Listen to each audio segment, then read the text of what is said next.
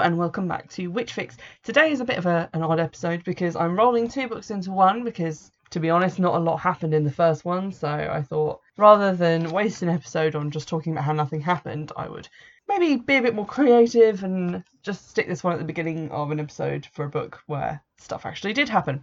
So what I'm talking about at the beginning of this episode is the Wicca series again. So this is book five in the series Awakening.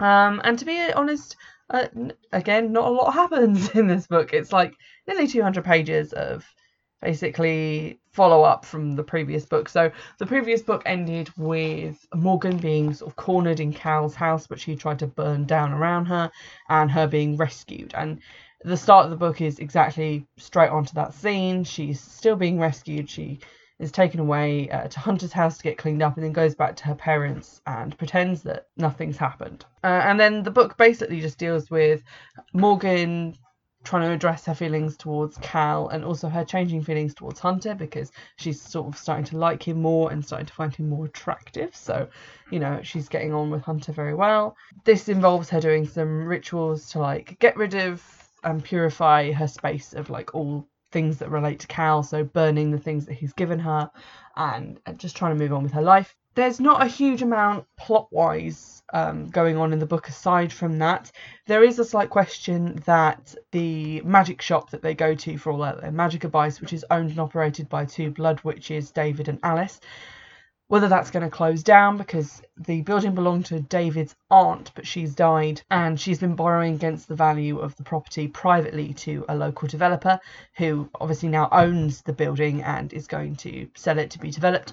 And they won't be able to afford to rent space in town anymore, so the shop will have to close down and the people who live above it in flats will lose their homes. Then the developer turns around and forgives this debt and says that they can just keep the shop running. And this is very suspicious. And because Hunter's job is to investigate people for black magic, he decides to investigate this and find out who is responsible and if black magic has been worked against this man. So that's basically the only plot in the book. Um, and that gets resolved quite quickly. It's quite obvious who is responsible.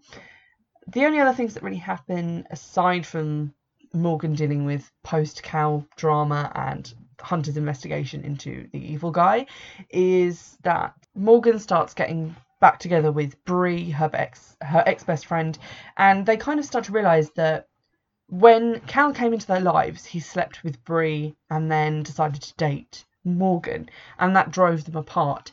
And the two of them kind of realised that he did this on purpose, and he was def- definitely trying to distance her from her oldest friend so she'd have no one to talk to because he was trying to bring her into this evil coven and, and break her down as a person. And I think it's good that they've talked about that and, and realised that. At the beginning of all the chapters, or some of the chapters in the book, we now get a new voice coming in because um, We've had previously extracts from Morgan's uh, biological mother's Book of Shadows. We've had extracts from the point of view of Cal and Hunter using their craft names. And this time we have extracts from somebody else who refers to themselves as Magharch or Magharch. And it becomes pretty clear from what they are saying that this person is actually Cal and Hunter's father, who left Cal and Selene when Cal was about six, um, moved on to his new wife Fiona, and started a family with her. And then they felt that they had to run and hide because of this dark wave phenomenon, which has been destroying covens all over the world. And he sort of writes in his journal that he's worried that it's something Selene directed at him for leaving her, and that all this dark energy uh, that's following them around and is causing them to be too afraid to return to their children is being caused by her. And that's quite interesting. It, it gave her an interesting insight. And also, he decides at the end to reach out and contact Hunter. And Hunter sort of receives a message from him, a witch message, to say that he wants to get in contact and they want to talk to each other. And with Morgan's input being, you know, you should definitely speak to your dad who you haven't seen in years. Um, Hunter seems set to contact him, and I think maybe that will start to unravel some of the mystery around what happened with Selene and, and what happened when he went away. So, to be honest, uh, the plot of this one was quite weak. There's the stuff going on about who may or may not have used black magic to keep the Wicca shop open, and there's also a subplot line where uh, Morgan's aunt and her partner have just moved into a new house and they're the victim of a gay bashing. And Morgan decides to try and do magic to rectify this and, and make them safe. Nothing really comes of any of these plot lines. It's basically just um, something to keep the book driving forwards when predominantly it's mostly about Morgan and Hunter getting to know each other. And by the end of the book, they're sort of in a relationship, I guess, because um, on the very last page, he presents her with this crystal. And he says that it is a, a form of beryl known as Morganite, which obviously her name is Morgan. And he says, it changes colours with the sunlight. At different times of day, it will be white, lavender, pink, even pale blue. It's a powerful healing stone, and there's something else it can do. His hand closed around the stone. He looked at me, and his green eyes were as fathomless as the sea. If a blood witch holds it and sends energy into it, it will reveal what is deepest in his heart. Hunter opened his hand, and in the very centre of the crystal I saw myself. Which probably seems quite romantic to teenage girls, but left me sticking my tongue out and going, Ugh, because quite frankly, I'm in this for the witch mysteryness and not for the love stories. Although I am quite glad now that Cal is gone because he was very annoying and quite clearly evil. Incidentally, I googled Morganite just to make sure that it was a real thing, and it is. In its cut form, it kind of looks like a, a rose tinted diamond, and uncut form, it kind of looks like rose quartz but spiky like an amethyst is the best way to, to, I mean, you can probably tell from this that I'm not a geologist because I'm not very good at describing stones because I'm a bad witch. But yeah, that's basically what it looks like, and it nothing seems to denote that it actually has color changing properties. But that would be fucking awesome if it did, wouldn't it? Something that I marked just in the book. It's right at the beginning, page 27. Uh, basically, Morgan is filling in Alyce and David because they were in Selene Belltower's Coven, Starlocket Coven, which is just a cool name. And she's trying to explain to them what happened, and they're like, oh yeah, it was evil, it was horrible. And then David kind of sticks up for Selene, which makes sense because he's doing black magic later on in the book. But what Morgan says is, she's pure evil, I said angrily. The force of my words surprised me. David raised one silver eyebrow. It's more complex than that, I think. Very few things are purely black or white. Plotting to kidnap or kill me, I demanded. To steal my mother's coven tools. Doesn't that count as evil? Yes, of course, David said. He wasn't flustered by my outburst. In fact, it occurred to me that I'd never seen him flustered about anything. Her actions were evil, but her intentions may have been more complicated than that. I've marked that like as I was reading because I was like, that is actually a very good point. Sometimes we can do things that turn out being bad, but our intentions were good. Like people say, the road to hell is paved with good intentions. And especially in magic, when you work it, your intentions can be one thing, and then what happens can actually be another because things can go wrong, or maybe you weren't clear on your intentions, or maybe the goddess and god have other ideas of what needs to happen. And it can be quite changeable like that. And we tend to label some kinds of magic, especially in, in books like this, which like for teenagers, as being good magic and there being evil magic, or white and black magic, which has some quite racist undertones there. But that isn't necessarily the case. And, you know, you can work magic against people, defensive magic, without it being dark or evil. It can just be magic. It's all shades of grey. But then it turns out, obviously, that David's saying that is someone who practices really, really bad magic in this. And I realise I just said that there's like no such thing, but he basically uses his own blood to summon demons to attack someone, which isn't something that you would necessarily do as a Wiccan. So I feel justified in saying, like, in actual Wicca, there isn't really good and bad magic, but obviously in the fictional universe of this book, there definitely is. Um, and I feel like that kind of undermined his point slightly and made what I thought was quite a nice point in the book kind of moot because he was just trying to justify doing something bad later on.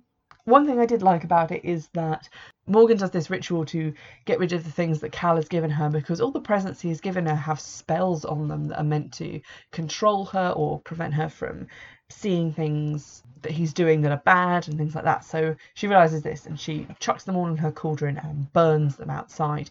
And I actually did this. Um, I ended quite a, a difficult friendship and it was quite difficult to, to get through because I realized that we were just never going to see eye to eye on some things that are really important to me. And in the end, to try and rid myself of all this leftover negative energy, I remembered something that I'd read ages ago in a, a, book which was called Feng Shui for Sacred Space, which said that when you look at a gift or something in your home that you don't like, it saps energy from you because it's sharing your space and you don't want it there and you don't like it and it's reminding you of bad things. And I really took that to heart when I read that book because I was about 13 when I found it.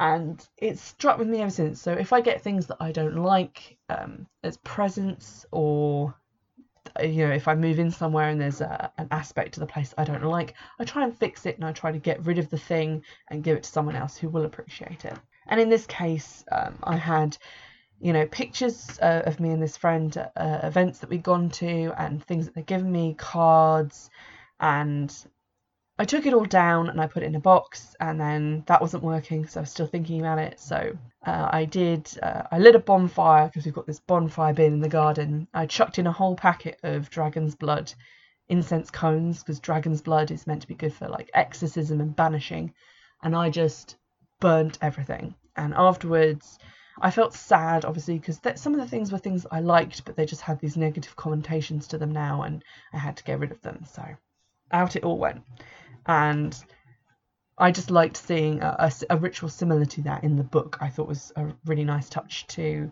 turn something that obviously she's doing because it's for magical defense, but it's also something that you would do at the end of a relationship uh, that's gone badly, just to try and cleanse yourself of what's happened. And that's about all that happens in Awakening. So, without further ado, let's move on to Spellbound, which is book six in the series. And to be honest, basically all of the stuff happens in Spellbound. So you go from one extreme to the other of not a lot happening in Awakening, but then a lot of those threads being involved in coming up in book six. So that book kicks off with a coven meeting where they basically decide to merge formally the two covens um, that have been in existence. So Cirrus, which is Cal's old coven, currently headed by Hunter, and Kithic, which is the coven that Sky has formed with Raven and Bree and some of the other people. And they agree to do this. And essentially, the beginning, like the first half of the book, is much in the same vein as Awakening. It's very much all about Morgan trying to move on from what happened with Cal and Selene and her trying to get back in with her friends and try and work out her feelings for Hunter. But then weird stuff starts to happen. And one night, driving back past Cal and Selene's mansion, which is sealed up with magic and empty since they fled, Morgan believes that she sees a candle flame at one of the windows. And her and Hunter start to talk about this and you know whether this means that Cal and Selene could be back. And he can't really find any indication of that. But then the two of them are involved in a near fatal accident because um, someone has cut Hunter's brake lines on his new car. And there's no magic involved but they've been cut. And he sort of wonders is this some enemy that he has that can't use magic or is it an enemy that he has that isn't using ma- magic for a reason that will become clear later? So because of the title Spellbound, I kind of started thinking in a sort of Ginny Weasley Chamber of Secrets kind of way that maybe someone was being spelled to do these things and in that way kind of circumvent the the magical signature of the real perpetrator from showing up. That's not actually the case, and you do find out who was doing them before the end of the book. The other thing that happens is that someone saws through something that's holding up the second floor veranda on Hunter and Sky's apartment. So um, it actually falls a bit, and that causes Morgan and Hunter to fall quite away and, and get injured. So all of this mysterious stuff is kicking off, and so Hunter floats the idea of performing this special ritual that uh, kind of plays off of something that we'd seen in previous books. There's basically a kind of Vulcan mind meld thing that the witches do where they can get inside each other's heads and see memories. And it's been used previously to kind of circumvent the need for a long conversation. So when Morgan first found out that Hunter was actually still alive and hadn't died as a result of her actions in book three, they met each other and they did this kind of Vulcan mind meld thing uh, so that they knew what the other's intentions had been and that they weren't actually trying to hurt each other. And it has a long name, which I'm not going to try and pronounce because it's an- another one of those sort of Gaelic names. But the ritual Hunter now proposes is quite similar. It involves Morgan doing this ritual with um, a witch with a lot of knowledge, and that she can essentially it's basically like steroid assisted learning. She can suck out all the knowledge that they have and share it for herself so that she'll go from being a very inexperienced um, very new witch but with a lot of power to being someone who knows how to control that power and knows how to do various magical things that could help her protect herself from Cal and Selene. So they float this idea and they eventually decide that Alyce, the Blood Witch, is quite an older lady who works at the Wicca Shop and who's been a, quite a friend to Morgan throughout the previous books, that she is going to be the one she shares the knowledge with. And then the latter half of the book is about the preparations for that ritual, and it's also about Cal rearing his ugly head again, and Morgan being not entirely sure what his intentions are and what he's going to be doing. So I would give the second half of the book kind of another trigger warning because there's a lot of like gaslighting and kind of abusive behaviour going on. Not physically abusive um, between Cal and her, but he's very emotionally manipulative, which if you have been in an abusive relationship or if you know someone who has been, you'll recognise a lot of what he's doing very easily. Interspersed between the actual chapters are the now quite familiar diary segments, and all of the diary segments in this book are from a new person who is signing off each entry as SB, which is pretty obviously Selene Belltower or Bellflower. I forget what her name is, but Cal's mum, essentially. And I had a kind of a problem with this because these contain quite a lot of those phrases and Celtic words like the names of covens and things. Um, but the actual writing style they've chosen is probably the worst handwriting font that I've seen in any of these. And I did complain, I think, in one of my early reviews, that sometimes the font they pick for these segments is a bit hard to read. And that hadn't really been a problem, I think, because we hadn't seen any more from Morgan's mum, whose font was like the hardest one. But this one was just terrible.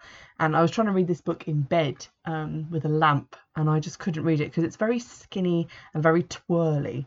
And it, it's just it was very difficult for me to make out and get through those sections so i had to make sure that i had good light for those. But we do get through these to see a lot of selene's backstory and a lot of it is fairly dark. Um, it basically chronicles how she came to be in a very evil and, and dark worshipping Woodbane coven and a lot of the rituals and things that she'd gone through to do that and how she had embraced the darkness and the power and was basically just a, a power hungry narcissist. And then we get into her marriage to Cal's father and a lot about how that worked. And there's another trigger warning here for abuse because a lot of the things that she does to him, again, are emotional abuse and things that could be construed as sexual coercion and assault, which is not great.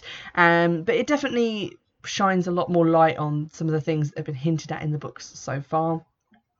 So in that sense, it felt good that we were starting to get to know a bit more about Cal and Hunter's dad, who is kind of conspicuous by his absence in the book and has sort of become an interesting figure to me in the plot because I want to know one how he managed to stay married to Selene for all this time and also where he is now and what he's doing. He does briefly contact Hunter through the magic seeing stone that Hunter has, but then this dark wave comes between them and they can't talk anymore. And through Selene's diary entries, we begin to understand the origin and purpose of the dark wave that has been destroying covens, and that basically it is sucking up all their power and transferring it to her Woodbane coven that she was in, which has a name that I actually can't read properly because of the font, but it looks like amaranth, which I swear is a kind of grass that you feed to animals, but that could just be my Stardew Valley knowledge rearing its ugly head. There's also a revelation later on in the book. Uh, Morgan and Hunter managed to sort of relive the last moments of Morgan's parents when they were shot in their barn and burned alive. And that's not very pleasant, as you can imagine.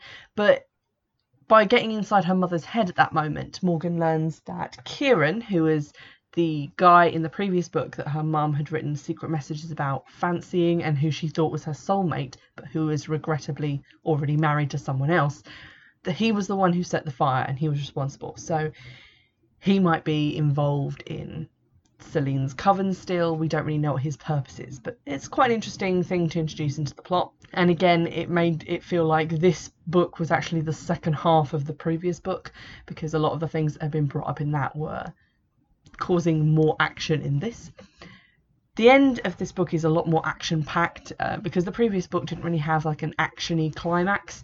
It was just Hunter and Morgan doing romantic things, which I mean that's probably fine if you're into their romantic relationship, but I'm not really invested in it that much, so it was a bit boring. This one is not boring because literally everything happens. Morgan's sister, a dedicated Catholic, and also obviously not Morgan's like blood relation, um, but they are very close and they have a really good relationship. She is kidnapped by Selene as bait to get Morgan to come to Selene for like a confrontation, and then they have like a full Harry Potter versus Voldemort showdown that ends in Selene being subdued in a sort of magic cage. At this point, Selene is kind of crushed by this like cage and she can't use her magic and she starts to kind of look a bit weird and like she might be a bit sick or something like something's going on with her. And then she baths up a bunch of black smoke which smokes off out the doorway and Selene is then dead on the floor. Which if you've seen supernatural definitely seems like a demon has left her body and bounded off to demon another day. But it's not that clear and basically the consensus of Hunter and Morgan after seeing this is what the fuck was that? So they don't seem to know either, so I'm sure we'll find out in later books what that was all about. And the book ends with Morgan comforting her sister, but not really knowing what to say because obviously this really harrowing experience has happened to her, and it's because Morgan's a witch, and it's kind of confirmed everything that her sister felt was bad about Wicca, that it was dangerous, and that it was evil. Which is why she'd become so much more actively Catholic, is because she wanted to negate that influence on her life that Morgan was bringing in, and now that influence has led to her being kidnapped and physically imprisoned and nearly murdered. So you can kind of see where she's coming from on that front, to be honest. We're now over a third of the way into the series, and I feel definitely this has drawn the whole Cal and Morgan arc to a close. Mainly because, massive spoiler alert, he does die at the end of this book. Uh, he dies doing a good thing though, so I mean, that's something if you were a hardcore Cal fan. I'm not sure if anyone is, but if you were Team Cal, he goes out like a champ. I don't really know where the series is going to go from here.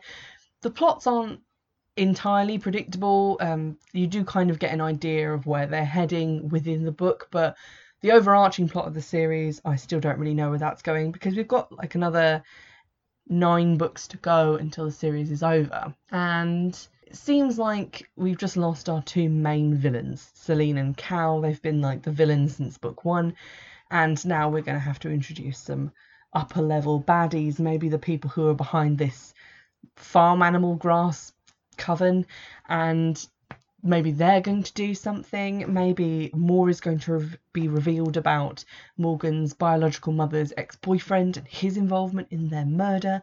We might find out a bit more about the Dark Wave.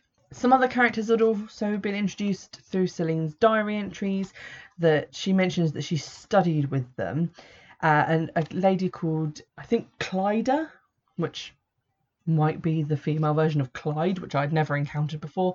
But she learnt all her dark magic from her and this coven, so maybe we'll be seeing more flashbacks and more entries from them. Not sure. Very interested to find out. The series has definitely now moved away from like things that are Wiccan, and it's it's definitely reading better for that because I didn't really like them using the word Wicca anyway because what they're talking about is like the seven great witch clans and actual magic where you can set things on fire by looking at them, and that is definitely witchcraft and should be called that and should not be confused with Wicca, the actual religion. Although Morgan is actually practicing that religion at home, so you get this kind of weird split where she's like set up an altar in her house and she meditates and she takes like a cleansing bath and she celebrates the Sabbats, and all of these things are Wiccan. But then she also goes out and like points an athame at someone and they burst into flames, and she's using magical warding spells by tracing rune symbols in the air, and all of this is very fantasy witchcraft. And the mixing of the two is like oil and water, and I'm really not getting the connection between them or how they're meant to work or the function or it doesn't really explain like where is this power coming from because on one hand they seem to be saying the power comes from within you it comes from your co- connection to the earth and then also they talk about the goddess and i'm like well which goddess are we talking about is it just a general goddess are there specific goddesses that these people believe in it just feels like it's a little bit haphazardly implemented this idea of there being Wicca and also witchcraft. But I'm sort of getting beyond that a little bit because we're now moving into a more fantasy space and the more Wiccan trappings are being left behind. So I'm hoping to get on better with the rest of the books. Having said that, the other books are also of this quite short length, so I'm not sure if I'm going to be able to dedicate a whole episode to each book because are quite short. So I might try and like squidge two of them together just to make an episode where enough things happen to talk about because unlike with the Circle of Three series, I feel like they don't really have standalone plots really or enough Wiccan elements to make discussing each book on its own worthwhile. I hope you've enjoyed this episode. Remember you can get in touch on Twitter, which is Witchfix, and remember you can also get in touch by email, which is witchfixpodcast at gmail.com. And in the meantime, you can also donate to the Patreon, which is in the description box. And just generally let me know if you're enjoying the series or if you've picked up a copy or so yourself and you have opinions on the Cal versus Hunter dynamic, because I think it could be the new Jacob and Edward. Although not new because this book came out in 2001, but we could definitely go there. So let me know how you feel. In the meantime, I'll see you in the next episode. Bye!